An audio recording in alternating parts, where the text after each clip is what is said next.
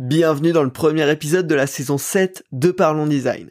Pour commencer, j'ai le plaisir d'accueillir Robin Bauer, designer chez Decathlon, pour une discussion unique autour de la formation au design, de la conception sur un support inhabituel, mais aussi autour de quelques conseils de carrière. Une conversation détente avec des insights pépites. Bonne écoute à tous.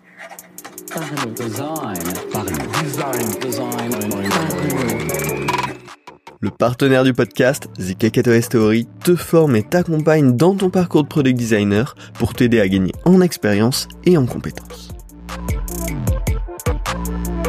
Salut, c'est Romain Parchna, bienvenue dans Parle Design. Aujourd'hui, je suis avec euh, Robin Bauer. Salut Robin. Salut Romain. Alors, épisode euh, ben, un petit peu particulier, ça fait longtemps que j'avais pas fait d'interview.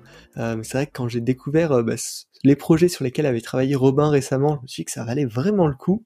Euh, est-ce que Robin, tu peux te présenter en, quelques mots à nos auditeurs? Euh, Ouais, bien sûr. Du coup, donc euh, je m'appelle Robin, j'ai 29 ans, ça fait à peu près, je dirais, allez, 7 ans que je bosse comme designer. Et euh, du coup, aujourd'hui, je travaille chez Decathlon pour une application de coaching sportif qui s'appelle Decathlon Coach et qui aide les gens à se remettre au sport et à l'activité physique. Application sur Apple Watch? Oui, elle est sur iOS, sur Android. À la base, c'est une application mobile et euh, on l'a récemment lancé en début d'année euh, sur euh, Apple Watch également pour la décliner sur une nouvelle plateforme. Eh ben on va on va pas mal parler de ce projet. Tu as dit que ça faisait sept ans que tu faisais du design. Euh, tu as commencé directement dans le design ou tu avais fait d'autres tu venais d'où d'ailleurs avant? Ouais, alors j'ai j'ai pas de formation ni de de background design, on va dire ça comme ça. Euh, moi à la base, je viens plutôt des sciences humaines et sociales, je fais Sciences Po. Euh, donc on pourrait dire assez éloigné de de cet univers-là et euh, j'en suis arrivé à ce métier-là un peu par une succession de, de hasards et de moments eureka. Euh, pour la faire très très courte, euh, j'ai fait une année à l'étranger aux États-Unis où à ce moment-là j'ai découvert un, un cours sur le web design et voilà j'ai appris HTML, CSS, JavaScript. Mais rapidement je me suis rendu compte que le code et moi ça faisait trois, mais que par contre c'était un peu le début des, des interfaces euh, à la fois desktop et mobile. Et moi, j'aimais bien toute la partie en fait euh, conception plus que écrire le code. Et donc, euh, je m'étais dit ah, c'est intéressant et tout. Et puis, à un moment, j'ai fait un stage dans une startup. Là, j'ai découvert le, le, terme UX. Et en gros, c'était sur un été. On m'a dit bah voilà, je devrais pas le dire, mais on t'a craqué un logiciel qui s'appelle Sketch. voilà, un peu genre 10 articles sur l'UX design et t'as grosso modo deux mois pour refaire notre euh, notre appli mobile. Et donc de manière totalement autodidacte euh, je m'y suis mis je me suis embarqué dans un tunnel de deux mois. Et en fait j'ai bah j'ai totalement kiffé euh, tout simplement faire ce truc là et après coup je me suis dit bah ok t'as pas de formation là dedans clairement il y a tu pourrais être bien meilleur si tu te formais. À l'époque il y avait pas de formation en UX design hein, c'était encore on était là à ce moment-là dans le tour 2015 euh, et donc j'ai décidé de rejoindre une agence en me disant bah il faudra apprendre sur le tas si une agence veut bien de moi et j'ai eu cette chance d'être pris en stage et ensuite en CDI et d'apprendre en étant finalement euh, mentoré par des designers qui étaient plus expérimentés. Voilà. Puis de fil en aiguille, ça m'a amené euh, à faire plusieurs années dans cette agence, puis à partir chez Decathlon. Ok, ah c'est c'est donc en fait pendant tes stages de Sciences Po, ouais. tu t'es retrouvé à faire des stages du X design globalement. Exactement. En fait, je faisais un master de communication qui était le master le plus proche de l'univers du numérique dans lequel je voulais travailler. Euh, par contre, il n'y avait pas de cours en design et c'est juste que bah voilà, il fallait apprendre sur le tas et donc euh, oser euh, poser sa candidature et voir si euh, j'allais être accepté. Et puis voilà, il y a, une agence qui m'a gentiment accepté et, qui m'a ensuite permis de, de, grandir sur ce métier-là et d'apprendre toutes les ficelles du métier, ou en tout cas toutes, je sais pas, mais une partie. Ah, donc finalement, tu avais une formation très concrète et en même temps, tu t'es un, as été un peu autodidacte sur cet aspect de design dans, dans un premier temps. Tu l'as fait évoluer par les stages directement et, euh, et par les premiers CDI. Yes, exactement. Ouais, de, de, de l'hybride entre formation classique et, euh, et formation autodidacte. Exactement. Et je me suis dit justement pour parler de ça, euh, ça pourrait être intéressant. Tu as l'air d'être quand même beaucoup dans, dans cet aspect craft. En tout cas, euh, au début, tu n'es tu n'es vraiment de ça. Ça a été quoi ton premier vrai projet en tant que designer pro et comment tu l'as comment tu l'as vécu? Qu'est-ce qui t'a permis t'assurer que c'était ça que tu voulais faire et de d'upgrade Ouais, alors c'est c'est marrant parce que du coup aujourd'hui je bosse pour euh, une appli mobile hein, euh, et en fait mon premier projet ça a été euh, ça a été sur un sujet comme celui-là et c'est assez marrant parce que pour moi c'est un projet emblématique de ce que j'ai appelé par la suite l'API Tegu. En gros, c'était à cette époque-là, on était en 2016-2017, toutes les boîtes voulaient leur application mobile. Un peu comme aujourd'hui, tout le monde veut être dans le métaverse ou tout défoncer dans l'intelligence artificielle. Bah, en gros, c'était un projet donc pour un assureur et son partenaire qui travaille sur de l'assistance. Donc, on était sur une problématique de en gros de sinistre auto euh, quand tu as un pneu qui crève ou que tu as un accident plus ou moins grave, ce genre de choses.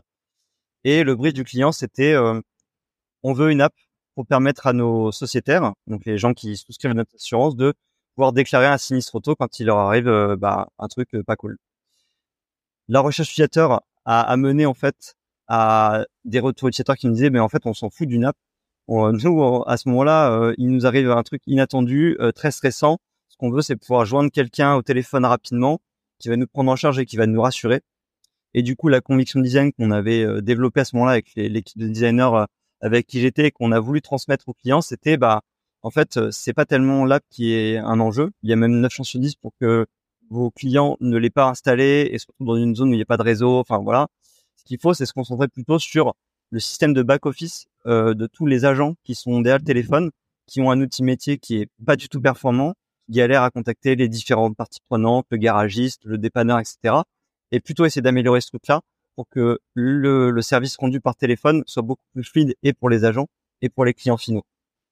Voilà. Donc on a on a développé cette conviction et après moult discussions, le client a quand même tranché en disant on fait quand même une app de déclaration de sinistre auto. Il était venu là pour ça, il voulait son application. Exactement. Voilà. Et du coup, bah après, ça a amené à du design UI et des tests utilisateurs sur euh, sur ça. Mais voilà, ça a été mon, tout premier euh, mon tout premier projet euh, en tant que stagiaire euh, en agence. Et, donc là, j'imagine que tu avais eu quand même un certain accompagnement sur ce départ de lancer vraiment une vraie recherche en profondeur, pas seulement sur comment on va faire une bonne expérience d'app, mais en amont. Ça, tu as, as réutilisé ça après par la suite de prendre cet énorme pas de recul euh? Ouais, alors en fait, euh, ce qui était vraiment cool dans l'agence que j'avais rejoint à l'époque, c'est qu'il y avait un modèle de gestion des, projets et de management qui était assez spécifique où en fait c'est toujours un, binôme de designers qui travaillaient sur un sujet avec euh, un lead designer et un designer plus junior. Moi, comme j'étais stagiaire, j'étais même un peu le, le le troisième larron, on va dire ça comme ça. Et donc j'ai suivi en fait un designer déjà un peu expérimenté, un designer très expérimenté, et on va dire qu'ils m'ont pris par la main euh, tout au long du projet. Donc j'ai pas été tout de suite lancé dans le grand bain, et au contraire j'ai pu observer. Et ce qui était intéressant aussi, c'est dès les premiers jours euh, de projet et de stage, euh, pouvoir produire des choses euh, pour bah voilà apprendre en faisant tout simplement et en étant mentoré et en voyant d'autres designers qui bossaient mieux que moi euh, faire les choses. Ouais, t'as eu cette vraie chance d'avoir quelque chose de à la fois très large où tu pouvais avoir de l'impact mais en même temps euh, du conseil et euh... mais c'est intéressant justement de tout de suite dès ce premier projet voir que ben euh, le rôle du designer c'était pas uniquement de répondre à un besoin mais de potentiellement recadrer euh, la problématique ou dire ou repositionner là où était le problème et là où devait se positionner la solution. Mais si à la fin parfois le client tranche parfois il suit la, la reco. Mais euh, voilà c'est quand on a une première expérience qui est qui est, on va dire, marqué au fer rouge de ce truc-là, on se dit, OK, en fait, ma mission, ça va vraiment être ça et ça va pas être seulement de produire des pixels euh, sur, euh, sur une interface parce qu'on m'a dit de le faire. Ouais, Et oui, c'est du coup comme ça que tu as absorbé complètement ce rôle hyper rapidement euh, et que ça correspondait peut-être aussi vachement avec ces, ces, points dont tu me parlais plus sur la psychologie utilisateur au tout début où c'est clairement le fondement de tout ce qui doit être fait derrière. Oui, ouais, et puis finalement, en fait, euh, voilà, quand on, on, voit que les gens qu'on interviewait nous disaient, mais de toute façon, l'application, elle sera pas installée. Euh, mon premier réflexe, ça va être d'appeler parce que je suis en PLS et que j'ai besoin d'un humain euh, au bout du fil. Bah, on savait que de toute façon, la problématique, ce serait qu'on pouvait produire quelque chose, mais qui serait pas utilisé. Et donc, si c'est pas utilisé, on, on fait dépenser de l'argent, des lignes de code, des ressources finalement pour notre client pour rien. Euh, et il valait mieux y résoudre un problème utilisateur et ne pas euh, voilà euh, dépenser des ressources pour rien. Après voilà, il y a il y a des fois ça passe, il y a des fois ça passe pas. Euh, c'est comme ça. Carrément. Eh ben, en tout cas, ça va nous faire une, une superbe transition vers, vers le, sujet, on va dire, un petit peu cœur euh, de, de ton actualité euh, et dont, dont, on va pouvoir euh, pas mal parler. C'est le projet D4 Coach, donc cette fameuse application iOS, Android et aussi sur Watch désormais depuis peu, où il y a ce vrai enjeu de quelles plateformes doivent être utilisées, enfin quelles plateformes sont nécessaires pour les utilisateurs finalement. Est-ce que tu peux commencer par une petite intro sur euh, ce projet, son contexte, euh, autant pour Decathlon côté utilisateur? Alors euh, en gros, comment il est né ce projet? C'est que déjà nous au quotidien on suit les avis des utilisateurs. Donc tous les matins, moi je me lève, le premier truc que je fais c'est lire les avis des utilisateurs déposés sur les stores la veille. Et bah, parmi les demandes qu'on avait les plus fréquentes et qui représentaient la plus forte volumétrie, il y avait cette envie, plutôt ce, ce besoin chez les possesseurs d'Apple Watch de pouvoir euh, utiliser l'application sur leur montre. Euh, donc déjà c'est parti de 1, c'était notre euh, notre demande numéro 1 avec une ou deux autres demandes, mais vraiment avec une volumétrie de demande très très élevée par rapport aux autres. Donc on s'est dit bon bah voilà si on veut résoudre un point de friction, il y a celui-là. Ensuite il y avait aussi un enjeu plus global à Decathlon qui était c'est une nouvelle plateforme. voilà Decathlon produit des solutions web, iOS, Android, euh, mais pas à Watch. Et donc c'était une nouvelle techno que Decathlon voulait potentiellement explorer. Donc euh, il y avait aussi cette, cet enjeu-là qui a fait que finalement euh, on a on a obtenu un go pour, se lancer là-dessus. Et à, à ce moment-là, Decat Coach, ça existait depuis depuis combien de temps? Alors Decat Coach, euh, ça existait déjà depuis, euh, je dirais bien, allez, 5-6 ans. Et la version actuelle, elle est sortie en prod en 2019, mi-2019, et la conception avait commencé au moins un an auparavant. Donc, la version qui est actuellement en prod, elle avait déjà au moins quatre ans. Ok, ouais. il s'est passé quatre ans entre le début de la conception de la version mobile euh, et puis le, moment où on a commencé à réfléchir à la conception de la version Watch. Et très rapidement pour euh, les auditeurs, euh, ça permet de faire quoi des 4 coach Donc c'est une application qui a pour but d'aider les gens à se remettre à l'activité physique et sportive on va dire que par rapport à d'autres acteurs comme Strava ou Nike, on va plutôt cibler des gens qui veulent se remettre euh, au sport, pas forcément euh, des athlètes euh, aguerris. Et c'est plutôt l'ADN de Decathlon d'ailleurs. Et donc concrètement, ça permet de faire, je dirais, principalement deux choses. Un, c'est enregistrer des séances de sport. donc c'est voilà, j'allume mon téléphone, je lance une séance. et si c'est une séance de course à pied, par exemple, bah, ça va enregistrer ma vitesse, mon parcours, ma distance, me donner des retours vocaux, par exemple tous les kilomètres, tous les cinq minutes pour savoir où j'en suis, euh, suivre mon cardio si je j'ai connecté un, un, capteur cardio à l'application, etc. Ça c'est le premier point. Il a tout ce qu'on appelle nous le tracking, donc le suivi d'activité, euh, avec ensuite un certain nombre de stats, etc. Et le deuxième gros volet et qui est vraiment ce sur quoi on essaie de développer notre singularité, c'est le coaching. Et donc c'est le fait de pouvoir suivre des programmes d'entraînement ou des séances à la carte dans plein de sports différents. Euh, aussi bien de la course à pied, de la marche que du pilates, du yoga, du fitness, euh, de la muscu. Évidemment, pareil, c'est l'ADN Decathlon, donc on, on souhaite proposer à nos utilisateurs un accompagnement qui puisse être multi-activité, euh, de manière à ce que, ben, ok, là-bas je fais plutôt de la course à pied, là le, le temps il est, il est pas terrible, euh, je vais plutôt remplacer ça par une, une séance de fitness ou de, ou de renfort ou d'étirement. Oui, justement, très sur cet aspect, on est débutant, on n'a pas forcément une extrême connaissance de quelles sont les bonnes pratiques là-dessus, et du coup, on va avoir... C'est c'est hyper euh, intéressant parce que tu as, as, ressorti à plusieurs euh, points l'ADN Decathlon et enfin ça a l'air hyper clé dans la manière dont euh, tu fonctionnes à Decathlon et dont j'imagine les, les, autres designers fonctionnent à Decathlon. C'est c'est fou la, la place qu'a cette direction générale. Ouais, bah je dirais que c'est quand même une une boîte assez spéciale, forcément, qui a des valeurs très très fortes. Euh, transparaissent dès, je dirais, le processus de recrutement, etc.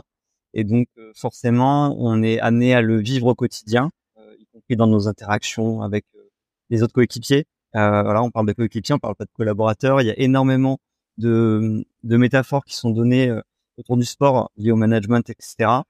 donc voilà, on vit le sport, on vit nos utilisateurs, on reste en proximité aussi, c'est-à-dire que tous les tous les bureaux au centre de conception, ils sont toujours calés avec un magasin, donc on peut aller rencontrer des sportifs euh, en permanence. Euh, voilà, donc euh, ça faisait partie des, des, choses où finalement toute personne qui travaille chez Decathlon sait que la mission de Decathlon, c'est de rendre le sport accessible au plus grand nombre. Et, et, du coup, cette app, elle a entre guillemets juste un but ADN et renforcer cette image de marque, ou il y a aussi des enjeux business liés, type vente sur l'application ou vente de produits d'activités sportives? Alors aujourd'hui, l'application elle est, elle est gratuite. c'est un choix aussi très fort de conception qu'on a fait en se disant bah rendre le, le sport accessible, c'est aussi accessible d'un point de vue niveau, mais aussi d'un point de vue bah, argent tout simplement. Là où il y a beaucoup d'applications qui fonctionnent sur un modèle freemium. Et donc concrètement, ça veut dire qu'on va pas rapporter un chiffre d'affaires direct, ça c'est sûr, puisque voilà, on ne fait pas payer l'usage de l'application.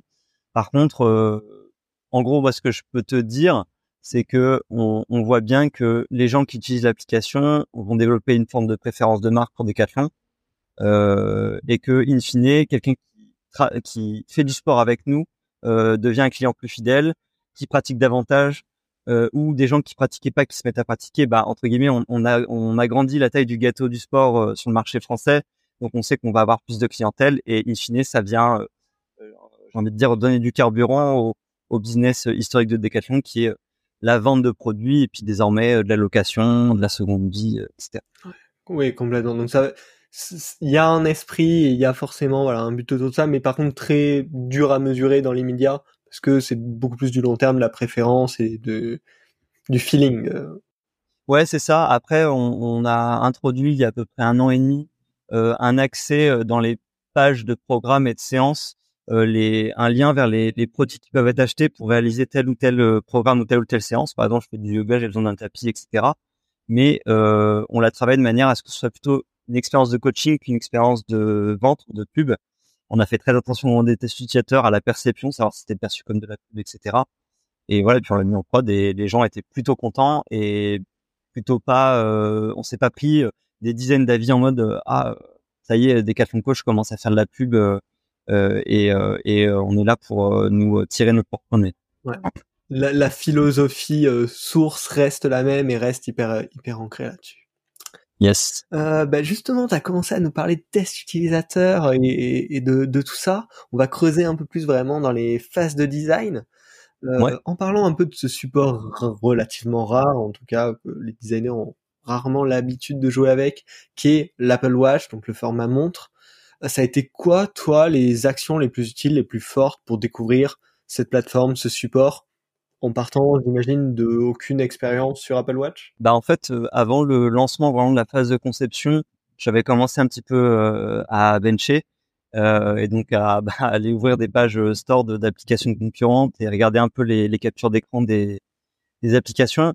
Mais concrètement, ça donnait que quelques tendances et en fait, le truc ultime, c'était d'avoir de récupérer, enfin d'acheter une Apple Watch. Donc on a été plusieurs dans l'équipe à voilà à, recevoir une Apple Watch et aller faire du sport avec en fait et tester d'autres applications de sport.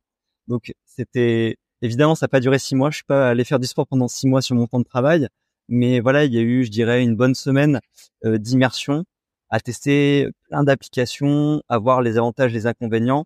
Et parce qu'en fait, il y a énormément de choses qui se passent qui ne transparaissent pas quand on regarde juste des captures d'écran statiques, que ce soit des, de l'expérience sonore, du retour haptique, donc les, les vibrations de la montre, euh, des systèmes de mirroring qui font que tu peux lancer une séance sur ton téléphone et après elle apparaît sur la montre, euh, de la détection automatique d'activité où tu commences à marcher et là il repère que tu es en train de marcher donc il propose d'enregistrer la séance. Enfin, il y a énormément de choses qui étaient impossibles à deviner sans tester soi-même. il y a eu cette phase d'immersion qui a servi déjà de moment eureka et qui a donné beaucoup beaucoup d'idées euh, qui allait ensuite enrichir la, la, la, phase de conception pour notre application euh, à nous. Et ça, ça a été partagé euh, avec quel type de rôle dans, dans l'équipe euh, qui travaille sur le projet? Ouais, alors euh, du coup, euh, je pense qu'à ce moment-là, on a été trois ou quatre dans l'équipe à avoir euh, l'Apple Watch et aller la tester. on s'est réparti les applications parce qu'il y en avait plein. et du coup, en termes de rôle, il y avait donc un PM, un tech lead, un le lead de iOS, donc la plateforme Apple et moi, grosso modo. Donc on était quatre dans l'équipe euh, à tester euh, sur toutes euh, plein d'applications. On a fait, on a testé des applications de sport, on a aussi testé des applications qui avaient des problématiques similaires, du type des applications de musique, des applications de méditation aussi, en se disant bah ça pourrait être intéressant justement de creuser le comment comment je consulte un catalogue de contenu, comment je lance une séance, qu'est-ce qui se passe au niveau du son, comment je gère même le côté multi multi-appareil de j'ai un téléphone qui va potentiellement euh, communiquer avec une montre, qui va lui-même potentiellement communiquer avec des écouteurs euh, sans fil. et ça peut vite être le bazar. donc voilà, on a on a testé plein de choses à ce moment-là en, en conditions réelles. Super. Et derrière, après, ça a juste été de la connaissance un peu perso, awareness sur la plateforme, où il y a eu une sorte de livrable un peu résumé de tout ça. Ouais, ouais. En fait, non, non. à ce moment-là, moi, j'ai discuté du coup avec les personnes qui avaient fait différents tests pour avoir leur retour, qui me partagent aussi les captures d'écran qu'on qu'ils pouvaient faire sur le Watch, parce qu'on peut aussi en faire sur la sur la montre. Et derrière, j'ai fait un gros gros board euh, FitJam euh, en, en listant plein de bonnes idées de conception, en les illustrer par qu'est-ce qui avait été fait euh, sur les apps. Voilà, il y a telle idée de conception, il y a trois apps qui le font. Et ensuite, on a fait un gros atelier de revue de toutes ces bonnes idées en se disant ça on le prend, ça on le garde, ça ça match avec Decathlon Coach, ça ça matche pas, ou ça on sait déjà que c'est de la vision cible, c'est hyper compliqué techniquement, donc on, on le lancera pas dans une V1, etc. Voilà, donc le livrable ça a été, j'ai envie de dire, le support, puis ensuite la prise de décision sous forme d'atelier avec euh, avec les différentes personnes de l'équipe.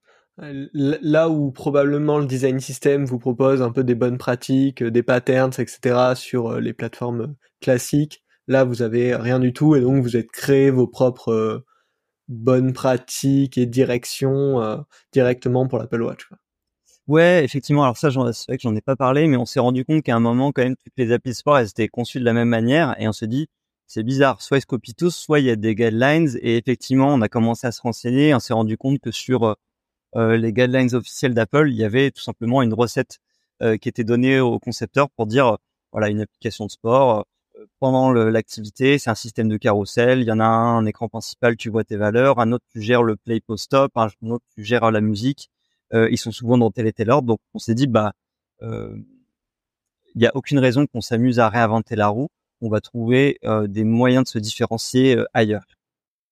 Ok. Et quels ont été ces moyens de ailleurs?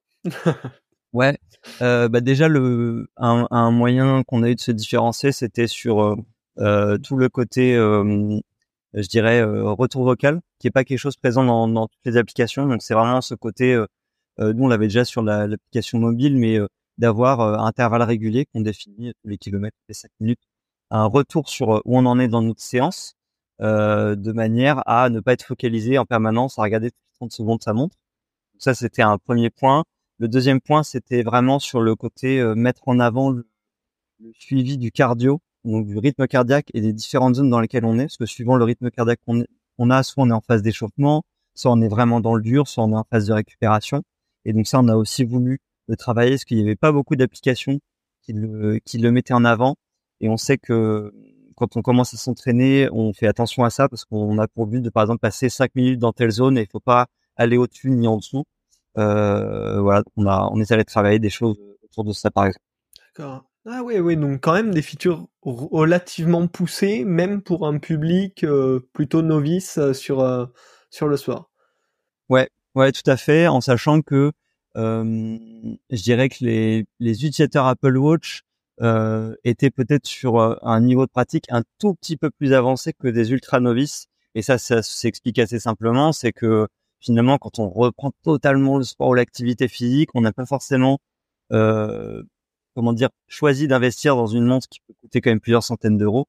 Alors que quand on a commencé à s'y remettre et qu'on commence à être intéressé par euh, l'impact que ça peut avoir sur notre santé, à ce moment-là, on est prêt à investir. Et donc, du coup, j'ai envie de dire que la moyenne, le, niveau moyen, au niveau d'expérience moyen des, utilisateurs Apple Watch, il était aussi légèrement plus avancé que euh, la moyenne de nos utilisateurs euh, sur l'application mobile. Et, et, cette connaissance-là, euh, produit utilisateur, euh, c'est quelque chose que vous avez récupéré euh, en amont avec de la data quantitative. C'est ouais, bon point. Euh, alors, qu'est-ce qu'on a fait euh, En gros, avant même de commencer à euh, concevoir ou dessiner des écrans à la main, etc. Donc, on a fait ce, bench dont je te parlais d'immersion et d'utiliser l'Apple Watch. Et en parallèle, en fait, on avait lancé un, un sondage quanti auprès de notre communauté d'utilisateurs en disant voilà, on a mis sur la page d'accueil de l'application pendant deux jours, je crois. Euh, on prévoit de lancer la version Apple Watch, donnez-nous votre avis. Et en deux jours, on a eu 300 ou 500 réponses, je sais plus et ça nous a permis d'établir voilà un portrait robot euh, à la fois de qui étaient ces éducateurs, donc euh, euh, quel sport ils pratiquaient, à quelle fréquence, quel niveau, de quelle manière, et puis aussi et surtout d'avoir le portrait robot de l'application idéale, c'est-à-dire qu'on a listé toutes les fonctionnalités qui étaient disponibles dans l'application mobile et on leur a dit bah si vous devez choisir entre papa et maman, si vous devez en choisir trois parmi les 12 ou 15, lesquels vous conservez parce qu'on savait qu'on n'allait pas pouvoir faire un, produit aussi complexe que ce qu'on a sur une interface mobile alors qu'on a un tout petit écran et que vouloir mettre tout ce qu'il y avait sur le mobile dans la montre, ça allait rendre l'application non pas euh, complexe mais compliquée simplement. Donc voilà, on a, on a demandé à nos utilisateurs en co-création avec eux de choisir entre papa et maman. Euh, voilà, donc on a eu ce travail-là aussi en amont, pour savoir sur quelle fonctionnalité on allait devoir se concentrer en termes de conception. Ok, excellent. Ouais, donc il y a un, un très très gros socle euh, combiné, on va dire, avec toutes ces actions-là. Euh, derrière, sur la phase de conception, euh, pareil, avec un format d'écran un peu original, c'est, j'imagine, on peut pas le mirror euh, directement sur son Apple Watch comme on le fait sur l'iPhone, par exemple, ou sur un smartphone Android. Comment ça s'est passé pour toi cette phase de production, itération Ouais, euh, alors déjà, la, la, toute première phase, ça a été de commencer par dessiner des écrans à la main. Euh, et du coup de tomber euh, peut-être 50, 60 écrans à la main en, en deux trois jours pour déjà euh, dire voilà on va faire ça. Et à ce moment-là on a j'ai fait des du coup j'ai dessiné à la main j'ai j'ai scanné j'ai mis sur un board jam on a revu avec l'équipe en se disant ça on garde ça on garde pas on prend l'option A on prend l'option B etc euh, et ça c'était avant vraiment la phase UI parce que voilà faire 50 60 écrans sur Figma ça allait prendre une semaine alors qu'on pouvait en deux jours déjà avoir bien dégrossi le truc euh, et en plus de ça moins on passe de temps sur une phase de conception en amont, euh, plus on a de chance de pas tomber amoureux de ses idées et donc d'être prêt à jeter à la poubelle les choses.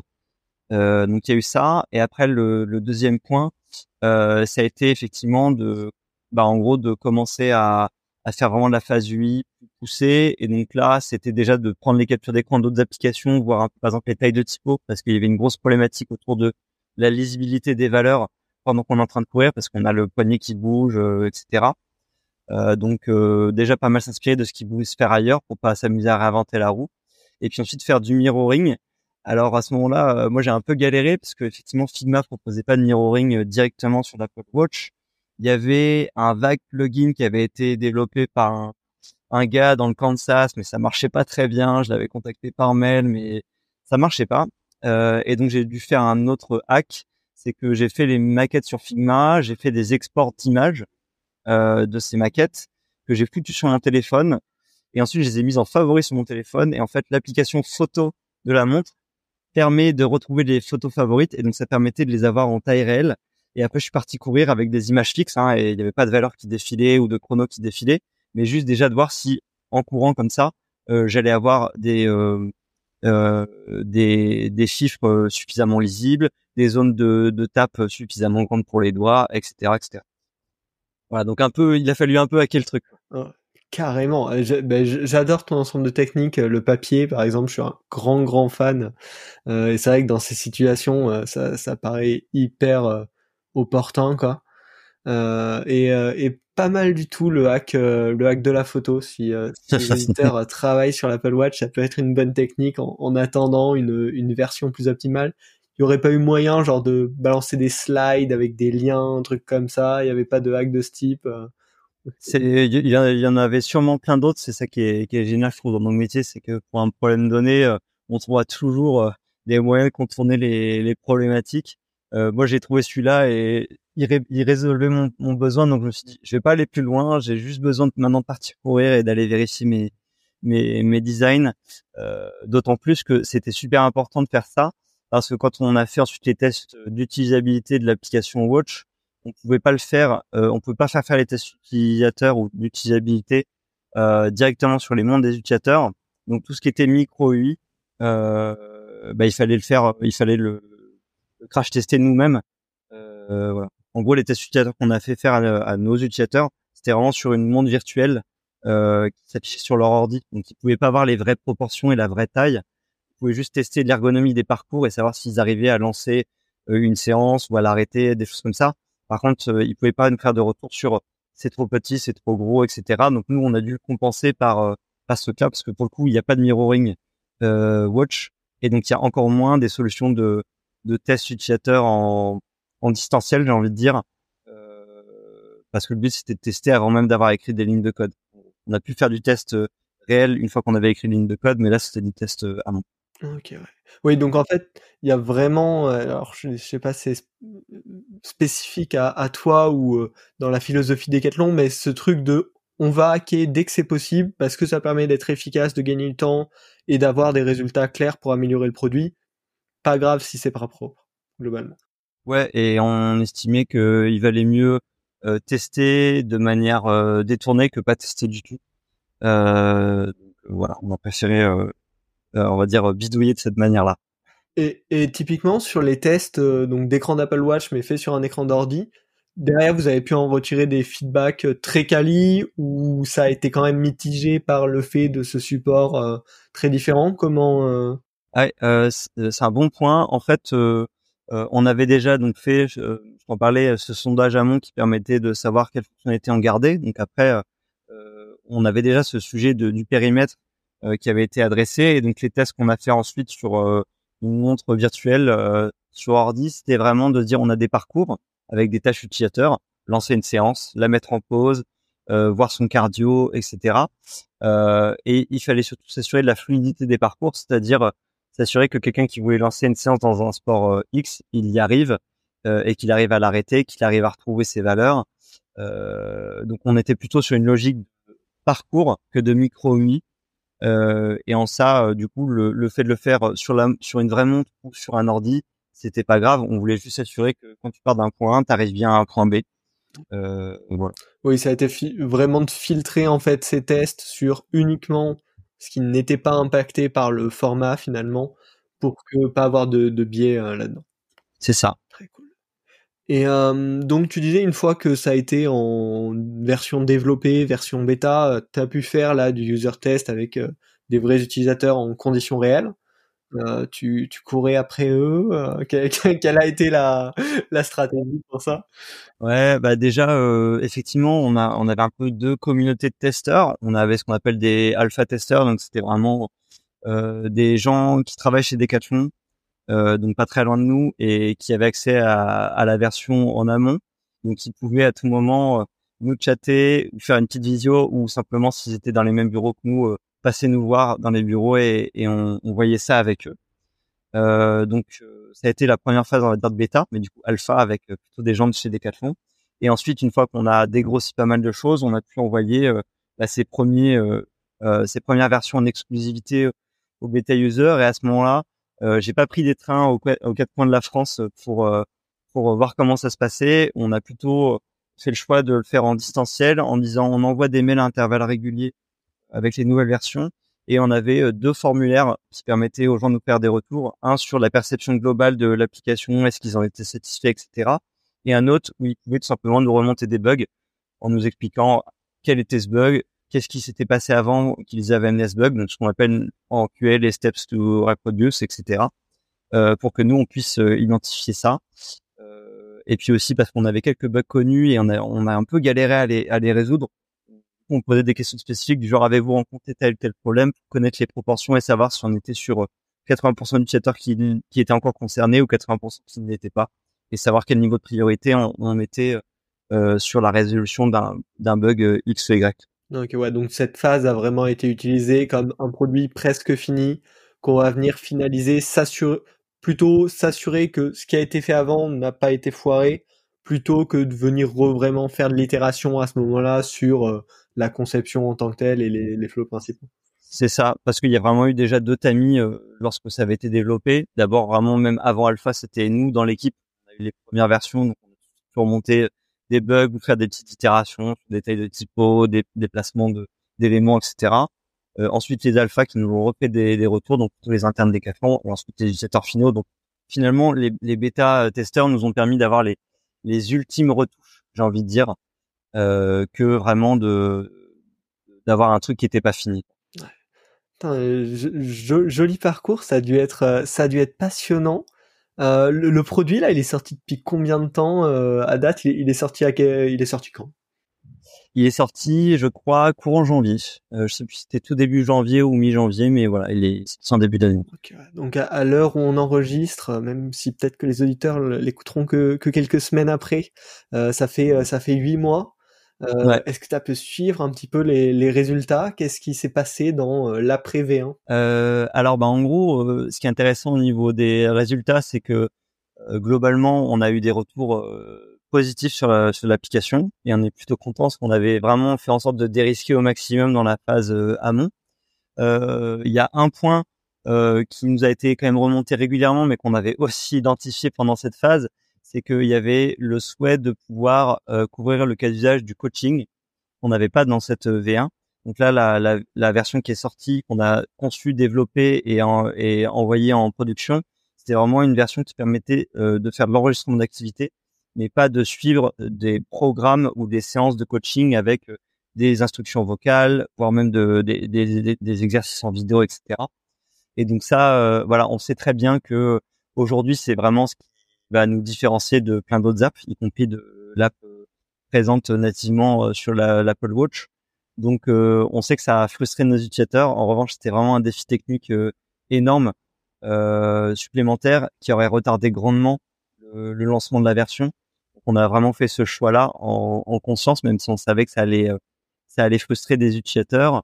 Et pour moi, d'ailleurs, c'est une des grosses leçons de, de, ce sujet, de ce projet qu'on a mené. C'est, bah voilà, on, la, distinction entre euh, MVP, Minimum Viable Product, et MLP, Minimum Lovable Product, elle était claire, elle était à ce niveau-là. C'est-à-dire qu'en faisant juste du, suivi d'activité, on avait le MVP. En suivant euh, la partie coaching, on avait le Minimum Lovable, Product. Euh, voilà, simplement. Et du coup, vous êtes, j'essaye de, tirer des, petites news. Vous êtes en train de travailler sur cette version minimum lovable product avec avec le coaching ou, ou c'est pas pour tout de suite? Alors c'est pas pour tout de suite, euh, pour être tout à fait transparent avec toi, parce que euh, le fait d'avoir mis en production, ça nous a permis aussi de vérifier une hypothèse qu'on avait, qui était que les possesseurs d'Apple Watch, c'est une minorité bruyante. Voilà. Donc euh, concrètement, euh, à effort égal, on préfère maintenant trouver des solutions qui vont toucher 95% de utilisateurs qui n'ont pas d'Apple Watch que 5% des utilisateurs qui ont une Apple Watch, mais qui par contre le font savoir quand ils sont frustrés parce que bah forcément, quand tu dépenses plusieurs centaines d'euros dans un, objet et qu'il y a une application que tu aimes bien, tu as envie que cette application soit totalement disponible avec toutes ses fonctionnalités dans cette montre. Mais voilà, en gros, on se dit bah si on doit mettre 10 jours de dev, on préfère euh, apporter des nouveautés sur la version mobile qui concernera le plus grand nombre. Euh, et donc c'est pour ça que pour le moment, on a plutôt euh, dépriorisé ce sujet pour le moment, même si on envisage à un moment ou à un autre de, le traiter. Euh, mais euh, mais c'est pas encore à, à l'étude.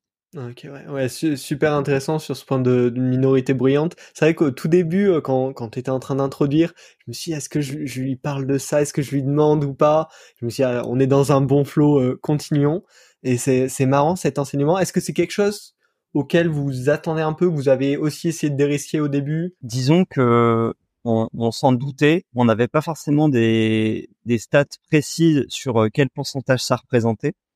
Euh, et on va dire qu'il a fallu attendre euh, la mise en prod, en vrai un tout petit peu en amont, pour savoir quelle volumétrie concrète ça allait, ça allait représenter.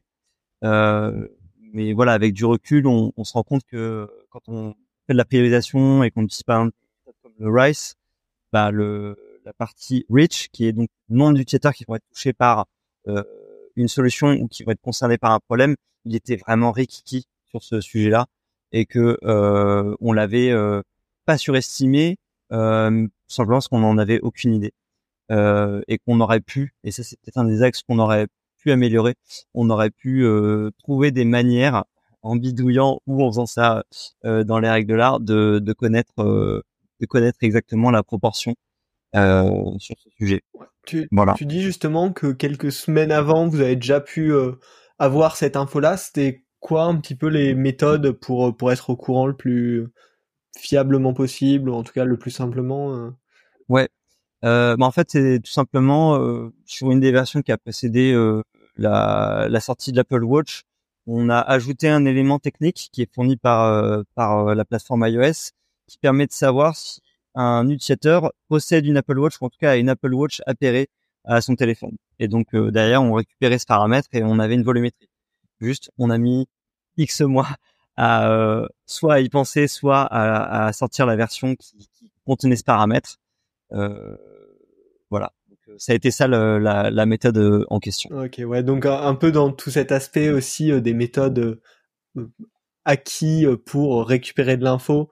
Là, typiquement, il y avait peut-être un quick win à implémenter plus tôt ou pas, hein, mais qui pouvait répondre à ce truc-là. Et donc, ça vaut toujours le coup de venir se dire, OK, aujourd'hui, on n'a pas cette info. Est-ce qu'en vrai, on n'a pas une petite solution simple et bête pour, euh, pour ajouter? Exactement, exactement. Et je trouve que c'est, c'est un vrai sujet parce que euh, on peut vite être euh, aveuglé par certains biais. Euh, moi, je pense que, par exemple, sur un sujet comme l'Apple Watch, c'est, c'est intrinsèquement sexy et donc on peut vite se dire, ah bah, moi en tant que concepteur ou moi en tant que PM ou moi en tant que développeur, c'est quand même quelque chose de super cool. Euh, donc ça me donne envie de travailler dessus et parce que j'ai envie de travailler dessus, je vais peut-être euh, un petit peu moins focaliser sur euh, certains éléments d'impact comme le reach, même si comme j'expliquais un petit peu en amont, il n'y avait pas que le sujet de l'impact, il y avait le sujet de un, on savait que c'était notre demande numéro un et que ça plombait aussi un peu notre note sur les stores, et ça c'est quand même important. Et deux, il y avait vraiment un sujet aussi de acquérir des connaissances sur cette technologie, euh, donc la technologie Apple Watch euh, au sein de Decathlon. Donc il n'y a pas eu que que le côté euh, euh, ça nous plaît ou ça nous plaît pas de travailler là-dessus évidemment. Il y avait il y avait plein de paramètres qui ont fait qu'on a on avait fait le, le choix de prioriser ce sujet. Ouais, c'est clair, il y a, y a, de toute façon plein de bonnes raisons d'avoir réalisé ce projet et d'en tirer derrière des avantages de la connaissance. et c'est juste finalement un paramètre parmi tant d'autres. Exactement. Mais en tout cas, si d'autres euh, entreprises veulent se lancer là-dessus et que pour eux le reach est un des facteurs premiers, c'est possible de le mesurer. Exactement. Euh, eh ben euh, génial, euh, plein. Ouais, tu m'as appris beaucoup de choses, trop cool. on a, j'ai évoqué au tout tout début le, le, design system et quand je préparais cette interview, j'ai tapé évidemment ton nom dans Google, tu vois, très très basiquement. Et le quatrième ou le cinquième résultat, c'était le changelog de Vitamine, donc le design system de Decathlon, dans lequel tu étais euh, contributeur sur un des updates. comment toi tu perçois en tant que designer non rattaché à Team Design System ton rôle par rapport à ça et notamment par rapport à ce projet unique sur la plateforme Apple Watch Alors déjà, de façon générale, avant de parler de contribution, je dirais que le design system, c'est un produit euh, dont les designers sont les utilisateurs. Euh, et donc, c'est vraiment un produit qui doit se mettre au service des designers pour euh, leur permettre de se focaliser sur les bonnes choses, les choses qui comptent, c'est-à-dire les problèmes à résoudre, les solutions, les, X solutions qu'on peut mettre en place pour résoudre un problème donné, les interactions avec les utilisateurs, mais pas tellement sur investir sur de la micro UI du type est-ce que je mets un bouton avec euh, du radius ou pas, quelle taille de typo je vais employer, etc. Euh, et éventuellement, pour reboucler avec lui, plutôt se concentrer sur, j'ai des, j'ai un certain nombre de composants basiques, et quand je vais me concentrer sur lui, je vais plutôt me concentrer sur des micro détails qui vont faire la différence, du type euh, de la rédaction ou des micro interactions. Et donc pour moi, le, design system, c'est d'abord un outil pour plus avoir à se préoccuper de ça et se concentrer sur d'autres choses qui vont avoir de la valeur ajoutée en tant que designer, hein, parce qu'après il y a tout cet enjeu de on, factorise tous les composants, c'est beaucoup plus efficace, etc. Mais déjà juste sur ce sujet-là, qui n'est pas un sujet de contribution, mais plutôt comment le design system contribue au travail des designers, pour moi c'est vraiment ce, point. Après sur la manière de contribuer, en gros, euh, déjà euh, il y a vraiment une équipe qui est au top, une équipe design system chez Decathlon, euh, et qui est vraiment dans cette logique de bah, co-création avec euh, les, designers euh, présents présents chez Decat. Euh, de fait, on peut à tout moment suggérer des choses, remonter des problèmes, dire qu'il manque un picto, proposer carrément un composant et ensuite il va être rebidouillé, retravaillé, etc. Euh, de mon côté, j'ai moins contribué sur la partie UI parce que pour être tout à fait transparent, c'est pas forcément là où je suis le meilleur. Euh, donc j'allais pas contribuer sur un truc sur lequel j'étais pas j'étais pas le meilleur. Euh, moi je sais pas faire des composants avec 17 paramètres et et, euh, et 14 instances euh, et faire en sorte qu'ils pètent jamais. Donc euh, j'ai trouvé plutôt d'autres manières de contribuer, notamment sur par exemple le, sujet sur, lequel je travaille, c'est-à-dire que au sein de Decathlon, il y a plein de typologies de, de produits digitaux. Il y a des sites e-commerce, il y a des outils métiers, il y a les, les outils des vendeurs. Moi, je travaille sur une application de pratique sportive. Il y en a plusieurs qui existent chez Decathlon. Et donc, on avait potentiellement des problématiques de conception un petit peu différentes de ces typologies de produits. Pour te donner un exemple, l'idée c'est que on a une appli de coaching, bah, quand on ouvre l'application, on puisse être boosté, être super motivé, ou quand on a une application qui permet d'aller randonner euh, dehors, bah, quand on ouvre l'application, on prenne un, un bol d'air frais, etc. Et donc on a plutôt euh, euh, avec d'autres designers qui travaillent sur ce genre d'application, tâché de contribuer en disant comment on peut faire, on peut enrichir ce design système pour avoir soit des thèmes, soit des composants qui vont permettre d'apporter ce, ce, cette petite touche supplémentaire euh, et pas être sur quelque chose de ultra euh, fonctionnel parce que par exemple c'est un besoin qu'on a dans l'e-commerce d'être plutôt plus fonctionnel, de mettre en valeur le produit qu'on cherche à vendre, etc. Voilà, donc il y a eu plutôt des, des contributions euh, de ce côté-là pour ma part. Ok, ouais, plus un enjeu d'harmonisation, mais au sens euh, ambiance, compréhension, communication avec avec les utilisateurs. Yes, exactement. Et après le deuxième point, ça a été en fait, euh, euh, bah, je te le disais, l'application sur laquelle je travaille, elle a commencé à être conçue en 2018. Euh, je pense qu'à l'époque, on parlait un petit peu d'atomic design, mais les design systems et Figma, c'était même pas à l'ordre du jour ou presque. Et donc l'application des Decathlon Coach aujourd'hui, par exemple, ne consomme pas encore le design system. donc si vous utilisez l'application, vous verrez des composants, mais qui ne sont pas ceux qu'on voit sur euh, sur un site e-commerce Decathlon par exemple. Euh, et donc on a eu un travail de se dire ok si on devait passer l'application euh, à cette avec cette bibliothèque de composants, à quoi ça ressemblerait? on l'a testé avec des utilisateurs pour voir aussi comment ça pouvait influer sur la perception, la motivation, etc. Et donc à ce moment-là, ça a été de plutôt travailler sur l'impact en termes de recherche du design système et d'une refonte UI sur sur le produit. OK, OK, OK. Super, euh, super intéressant. Euh, et cet aspect aussi, euh, collaboratif qui est pas, toujours hyper présent, enfin qui est présent de de diverses manières, c'est, c'est c'est assez cool. pour terminer, cette, cette, belle discussion, en tout cas je pense que ça aura été intéressé intéressé beaucoup de d'auditeurs, j'ai quelques questions rapides pour toi, vraiment des trucs un peu plus concis, sur le sujet plus de la carrière design. Euh, je, t'avoue, je profite aussi un peu de ces, ces, podcasts pour tirer des astuces sur les sujets du moment qui m'intéressent.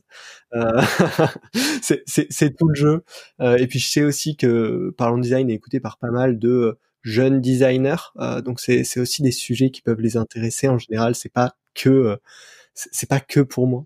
En tout cas, j'essaye de me rassurer comme ça. Euh, et du coup, j'aimerais te poser trois questions à ce sujet-là. La première serait, quels seraient selon toi les critères les plus importants pour choisir sa première expérience euh, en tant que designer pro? Ah, c'est un bon point ça. Euh, quels sont les critères les plus importants? Euh, Je dirais euh, choisir l'environnement dans lequel on, on souhaite travailler. C'est-à-dire, est-ce qu'on a envie d'être plutôt dans une petite structure et être le seul designer ou presque? Est-ce qu'on a envie d'être dans un rôle hyper euh, touche à tout, euh, etc. Ou est-ce qu'on a envie de plutôt euh, rejoindre une agence pour travailler sur plein de, problématiques de conception différentes, être entouré par plein d'autres designers, etc. Donc pour moi, c'est peut-être le premier le premier critère qui rentrerait en ligne de compte. et après, le deuxième, c'est bah, effectivement euh, choisir euh, choisir le, le, genre de produit sur lequel on, on veut travailler. Euh, ça m'est déjà arrivé d'avoir un peu des, des, des tiraillements entre, par exemple, pouvoir travailler sur un projet ou, ou, un produit qui pouvait être hyper challengeant et stimulant d'un point de vue intellectuel et problématique de conception, mais par contre sur lequel l'impact pouvait être un petit peu moindre versus euh, des choses sur lesquelles on savait qu'on allait avoir un impact positif dans la vie des gens, qui était hyper marqué, qu'on a fait plein de gens. Par contre, ça allait peut-être être un peu plus basique et on allait peut-être être un peu plus dans notre zone de confiance sur, sur le design qu'on parle. Donc ça, c'est pour moi aussi un autre sujet de challenge intellectuel versus euh, impact. Euh, et ça peut être un peu un tiraillement. L'idéal, c'est qu'on arrive à avoir un truc et hyper challengeant et qui a beaucoup d'impact. Ouais, donc deux critères en à mitiger, à trouver son équilibre perso, parce que clairement, il n'y a pas de bonne réponse là-dessus, je pense. Ouais, euh, c'est ça. Mais euh, taille d'entreprise, globalement, taille de structure qu'on va rejoindre par rapport à, sa volonté perso. Euh, et derrière, l'équilibre utilité, challenge personnel. Exactement. Très bien. Eh bien, une deuxième petite question pour pour continuer dans ce et en plus ça va pas mal se relier de ce que j'ai vu sur ton LinkedIn et tu me corriges si j'ai faux mais tu as commencé donc chez l'agence Razorfish euh, qui est plutôt communication. T'as ensuite été chez PwC donc qui est très grosse boîte de conseil ouais. maintenant de Decathlon donc entreprise produit au sens large on va dire produit physique et maintenant beaucoup de numérique. C'est pourquoi pour toi les trois grands souvenirs un peu caractéristiques de chacune de ces environnements de travail, de chacune de ces expériences euh, L'expérience chez Razorfish, euh, moi je dirais ça a été euh, vraiment euh, un travail euh, hyper au contact. En gros, moi j'étais pas designer à ce moment-là, j'étais plutôt chef de projet. Et donc il y a vraiment une espèce de rôle de chef d'orchestre où tu bosses avec avec tout le monde. et c'était aussi super parce que j'étais en tout début de entre guillemets carrière c'était encore des stages de, de césure. Et donc j'ai pu découvrir plein de métiers euh, du numérique. Donc c'est pour le coup un poste qui est intéressant euh, quand on veut découvrir ça. Ouais. Euh, le deuxième, plutôt chez PwC. Alors le contexte était un petit peu particulier parce qu'au moment où j'ai rejoint cette agence, elle s'appelait Nealit et elle avait été rachetée par un gros cabinet de conseil. Elle faisait partie de ses premières agences. Il y a eu ce gros mouvement hein, au moment de près entre 2018 et 2020, plein d'agences qui se faisaient racheter par les Big Four. Euh, et donc, euh, je dirais que euh, ce qui m'a marqué, d'abord, c'était le côté on, on était encore dans une agence entre guillemets un peu avec une ambiance familiale, c'est-à-dire en gros une trentaine, une quarantaine de designers avec leurs locaux à part euh, et une ambiance très bonne enfant. Euh, mais en même temps, le fait d'avoir rejoint un gros cabinet de conseil faisait qu'on commençait à toucher des projets euh, sur des très gros clients avec des problématiques encore plus pointu, euh, où on pouvait euh, vachement plus s'élargir à du design de service aussi, euh, et pas uniquement sur de la conception UX UI. donc ça, ça m'a pas mal marqué, ce, cet équilibre entre l'ambiance familiale d'une petite agence d'une part, et puis des gros projets, parce qu'on était épaulé par bah, mastodonte du conseil, quoi, tout simplement. Et chez Decat, qu'est-ce qui marque aujourd'hui? Clairement, c'est l'impact euh, que j'ai euh, par mon métier. C'est-à-dire que tous les matins, j'en parlais, hein, je, je, lis des avis utilisateurs. Évidemment, il y a des utilisateurs qui sont pas contents parce qu'il y a des bugs ou parce qu'ils voudraient qu'il y ait telle ou telle nouveauté. Mais il y a aussi des dizaines et des dizaines de personnes qui juste disent euh, je kiffe trop ou euh, j'avais pas recouru depuis le lycée et j'étais essoufflé quand je montais trois étages et maintenant je suis vachement mieux dans mon corps. Euh, ma santé va mieux, je vous dis merci, j'ai plus de problèmes de dos. Et donc, il y a un, retour direct et une espèce de shoot d'endorphine tous les matins euh, qui me permet d'avoir un, lien direct. On en parle un peu d'une espèce de crise de sens.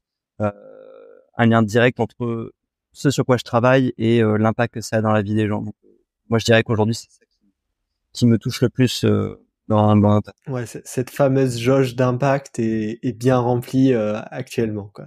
Ouais, exactement.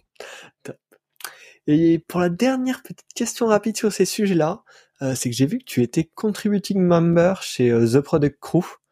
Euh, ça fait ça fait à peu près un an, quelque chose comme ça. Ouais. Qu'est-ce que ça représente aujourd'hui pour toi euh, bah déjà, ça a été une super opportunité, c'est-à-dire que j'ai commencé à échanger avec Mathias de The Product Crew et on a bien accroché. Et à ce moment-là, il y a eu cette opportunité de, bah, de, de faire un, un retour d'expérience sur le, sur l'Apple Watch. Donc on va dire que la, ma contribution principale, elle a porté sur ça.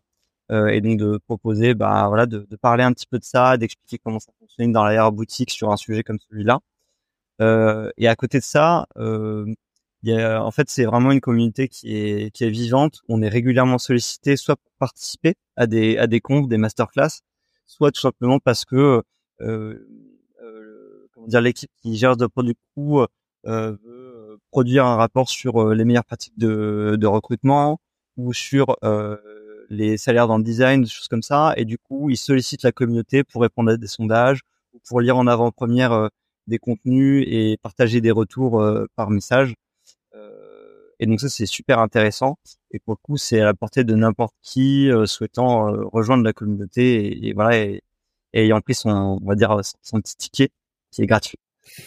donc, voilà. donc tu recommandes euh, plutôt à quel type de profil? Moi, j'ai plutôt l'aperçu design, Euh, cela dit, je sais que la communauté, euh, elle a commencé plutôt avec les profils product puis design et maintenant elle s'ouvre aussi au métier tech. Donc euh, voilà, quand je vois passer les intitulés des confs tech, il y a plein de trucs que je comprends pas, mais j'imagine que des profils tech trouveront ça passionnant. Donc j'ai envie de dire, voilà, que tu sois product, design, tech, tu peux tu peux rejoindre ça et, et voir les, les contenus euh, et même en tant que designer, il y a plein de contenus en lien avec le product management que je trouve passionnant. La priorisation, euh, comment on fait pour concevoir avec des biais. Des... Ouais. toujours dans ce point de euh, s'ouvrir un petit peu les chakras, de toucher un peu à tout, en tout cas d'avoir une idée sur les choses qui nous entourent. Et puis, Exactement. Eh ben, merci beaucoup. ça a été hyper riche. Merci à toi. Je suis vraiment ravi d'avoir pu discuter avec toi de tout ça. Euh, ce que je te propose, c'est que je te laisse le mot de la fin. Si tu veux rajouter un petit sujet sur lequel on n'a pas parlé, ou juste si tu veux faire euh, dire au revoir aux éditeurs, leur euh, dire où ils peuvent te retrouver. Ouais, alors effectivement, le mot de la fin, je dirais simplement bah, merci, merci pour l'invitation. C'était hyper plaisir. Et puis le, je dirais que là l'échange il était passionnant. Je t'avoue que je suis, je suis totalement rincé. J'ai ressorti plein de souvenirs de choses des, derniers mois. Euh, et, évidemment, euh, pas hésiter à, me contacter. Hein. En général, je réponds, euh, je réponds aux, différents messages et aux sollicitations. Je ghost personne. voilà, donc n'hésitez pas. Et allez, le mot de la fin, je dirais à fond la forme. design. design.